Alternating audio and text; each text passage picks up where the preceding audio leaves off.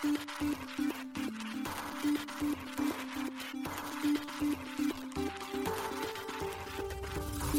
しい経済ニュース。この番組では現当社のメディア新しい経済がブロックチェーン仮想通貨フィンテックに関する日々のニュース解説を平日毎日音声コンテンツでお届けしています。そして新しい経済ではブロックチェーン仮想通貨に関するニュース解説記事やインタビュー記事学習記事などのたくさんのコンテンツを掲載しております。ぜひ新しいひらがな経済漢字で検索してメディアもチェックしてください。そして LINE 公式アカウントではメディアの更新情報を配信しております。LINE 公式アカウントにもぜひご登録ください。この番組は株式会社フィナンシェの提供でお送りします。フィナンシェはスポーツチームやエンタメプロジェクト、DAO などのトークンを購入して支援ができる新しいクラウドファンディングサービスです。サッカー J リーグ、野球、バスケなどのプロスポーツチームをはじめ、映画やアイドル、インフルエンサーなど100以上のプロジェクトのトークンがフィナンシェで購入できます。さらにトークン購入者はプロジェクトに応じたキャンペーン参加や NFT などの特典も。ぜひ iOS や Android でフィナンシェのスマホアプリを入れて新たな応援体験を味わってください。あなたの夢がみんなの財産になるフィナンシェ。現当社新しい経済編集部の武田です。大塚です。はい、本日は7月の26日火曜日です。今日のニュース行きましょう。L1 ブロックチェーン開発、アプトス、FTX やジャンプクリプトらから約204億円調達。ポルカドットとコスモス間でトークンスワップ可能に、ムーンビームとオズモシス連携。NFT コレクション、クリプト忍者のプレイトゥーアーンゲーム IEO 実施検討へ OK コインジャパンで。滋賀県でコミュニティ通貨琵琶湖サービス開始。長浜市、近江八幡市、日野町から、FC バルセロナ初 NFT をサザビーズに出品。アメリカコインベース、ネストプロトコル上場へ。フォビジャパン OMG 取り扱いへ。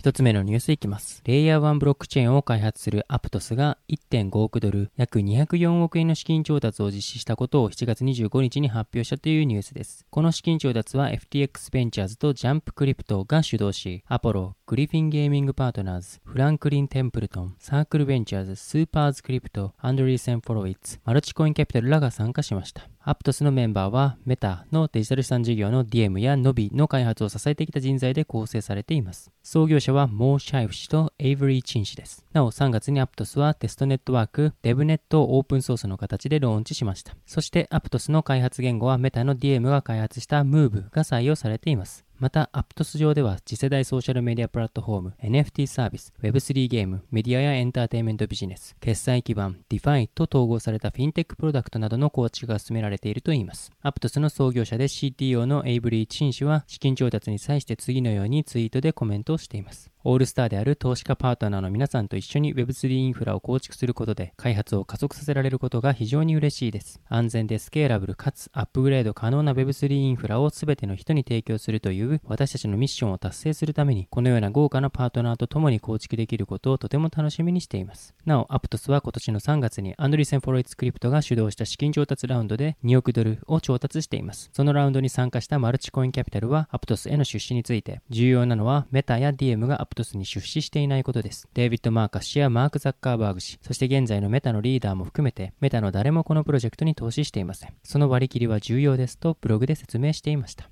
続いてのニュースいきます。ポルカドットのパラチェーンであるムーンビームがコスモス基盤の分散型取引所オズモシスと提携したことが7月25日に分かったというニュースです。これによりポルカドットとコスモスのエコシステムの間でクロスチェーンでトークンスワップをすることが可能になりました。2つの異なるブロックチェーン間でトークンをトラストレスに転送できるようになりました。クロスチェーンでのトークンスワップはアクセラーネットワークのプロトコルを介して行われます。アクセラーネットワークはブリッジネットワークであると同時にスマートコントラクトプロトコルのクロスチェーン通信のためのプラットフォームでもあるとのことです。なお、アクセラーネットワークのホワイトペーパーによれば、同ネットワークはクロスチェーンゲートウェイプロトコル CGP とクロスチェーントランスファープロトコル CTP を提供しているとのことです。また、コンセンサスアルゴリズムはコスモスハブと同様の委任型プルーフオブステーク DPoS モデルを採用。なお、オズモシスは今年の6月よりアクセラネットワークとの連携を開始しているようです。今回、ポルカドットのドットがトークンスワップ可能な最初のトークンとなり、オズモシスで利用できるようになりました。そして将来的にムーンビームは他のブロックチェーン基盤のトークンもオズモシスを介してコスモスエコシステムへアクセスするための機能を拡張していく方針だといいます。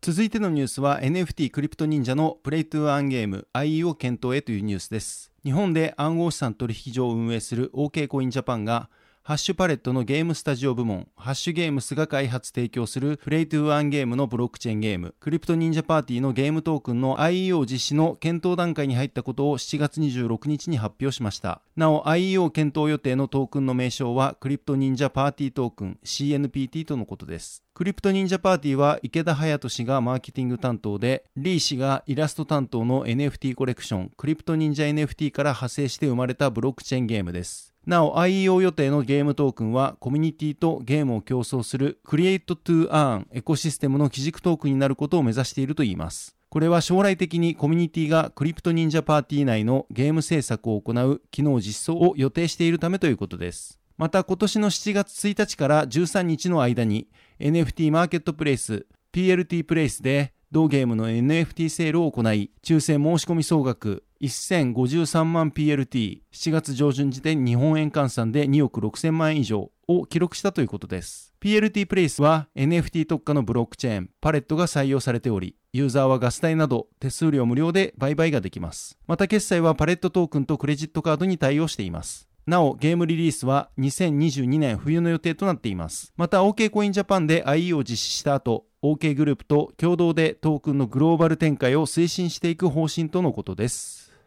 続いてのニュースいきます。カヤックが提供するコミュニティ通貨サービスの町のコインが滋賀県の長浜市、近江八幡市、日野町の3市町でサービスを開始したことが分かったというニュースです。滋賀県全域を対象地域に導入される予定となっており、第1弾として25日より同3市町からサービス開始しました。なお、同県内で町のコインは琵琶湖の通貨名で取り扱われるとのことです。町のコインはカヤックが提供するブロックチェーンを活用し、ユーザーが QR コードを用いてポイントを獲得利用できるコミュニティ通貨サービスです。各地域で設定したテーマに基づいた体験をコミュニティ通貨で利用、獲得できるように設計されています。今回町のコインが県として導入され、県内の市区町村をまたがって利用できるようになるのは初の試みになるとのことです。なお、カヤックと滋賀県はこの取り組みにあたり5月にローカル DX の実現に向けた連携協定を締結し、同県内に町のコインを導入することを発表していました。カヤックはお金で買えないその地域ならではの嬉しい体験が得られる町のコインを活用することで、滋賀県内に住む人人が地元の魅力を再発見し、訪れる人が継続的に地域とつながることで、地域活性と関係人口増加を目指しますと述べています。発表によると、現時点において滋賀県内で琵琶湖が利用獲得できるスポットは35カ所となっているようです。利用スポットの一例として、近江八幡市の町屋クラブでは、300琵琶湖で古い街並みを見渡せる屋上テラスに案内や、日野町に住む谷口さんからは、500琵琶湖でその時ある企画外野菜あげます。秋冬には特産の日野菜もありますといった提供がされています。また獲得スポットとしては長浜市のボードゲームスペースレスポーンで長浜発オリジナルボードゲームで遊んだら100琵琶湖あげるや日野町のジェミナ農園で無農薬の畑の草抜きをしたら1000琵琶湖あげるなどといった一例が挙げられています。なお町のコインは2019年9月に神奈川県 SDGs つながりポイント事業で採択されたサービスで現在では神奈川県鎌倉市や新潟県燕三条エリア沖縄県石垣島東京都内では下北沢や秋葉原など16の地域でそれぞれ異なる通貨名で導入されています。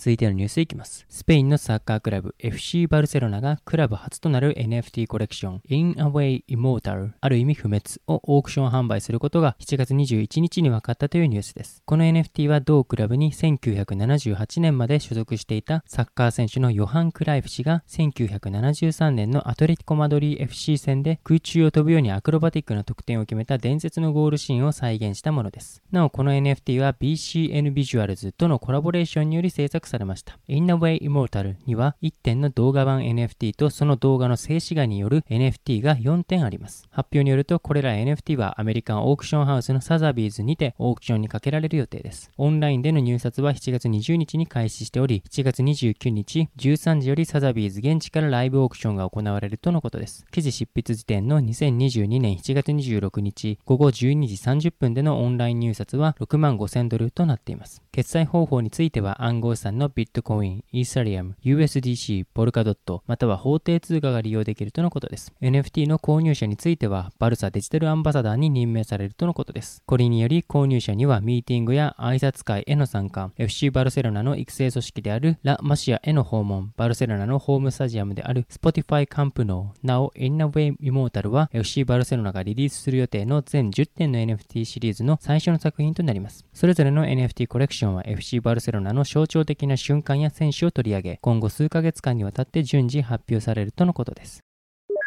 続いてのニュースいきます。アメリカ大手暗号資産取引所コインベースで暗号資産ネストプロトコルネストが上場することが7月26日に分かったというニュースです。発表によるとネストは流動性条件が満たされ次第コインベース .com および同社提供の個人トレーダー向けプラットフォームコインベースエクスチェンジにて7月26日9時以降に取引開始される予定とのことです。取引ペアについてはネスト USD をサポート後段階的にネスト USDT をサポートするとのことです。なお日本はサービス提供対象外となってております。ネストプロトコルはイーサリアムベースの価格予測プラットフォームです。ネストはネストプロトコル内の経済的インセンティブ及びガバナンストークンとして利用されます。現在ネストはフォビグローバルやゲート、MEXC などの暗号資産取引所のほか、ユニスワップ V2 などの分散型取引所で取り扱われています。なお、時価総額は約128億円となっています。続いてのニュースいきます。国内暗号資産取引所フォビージャパンが新たに暗号資産 OMG を取り扱うことが7月25日に分かったというニュースです。7月27日より取り扱い開始予定とのことです。なお OMG 上場は国内において7取引所目となります。現在のところ FTX ジャパン、ビットバンク、GMO コイン、DMM ビットコイン、コインチェック、クラーケンジャパンが取り扱っています。なお発表によるとフォビージャパンでは OMG の取り扱いを販売所サービスと取引所サービスにて行うとのことです。現物のみの取り扱いで入出金にも対応するといいます。なお、フォービジャパンおよびフォービジャパンアプリがサポート対象です。現在、フォービジャパンの取引所では、ビットコイン、ビットコインキャッシュ、イーサリアム、イーサリアムクラシック、ライトコイン、モナコイン、ネム、ステラルーメン、リップル、フォービトークン、ベーシックアテンショントークン、オントロジー、トロン、クォンタム、ジム、リスク、エイダ、ポルカドット、エンジンコイン、IOST、ビットコイン SV、ジャスミーを取り扱っており、OMG が加わることで、同取引所での取り扱い暗号資産銘柄は全部で23種類になる予定です。はい、本日のニュースは以上となります。このように私たち新しい経済編集部では、ブロックチェーン暗号資産に関するニュースを平日毎日ラジオで配信をしております。本日ご紹介したニュース、コンテンツなどはすべてサイトの方に上がっております。ぜひサイトの方も見に来てください。新しいひらがな、経済、漢字で検索して見に来ていただければと思います。それでは本日はありがとうございました。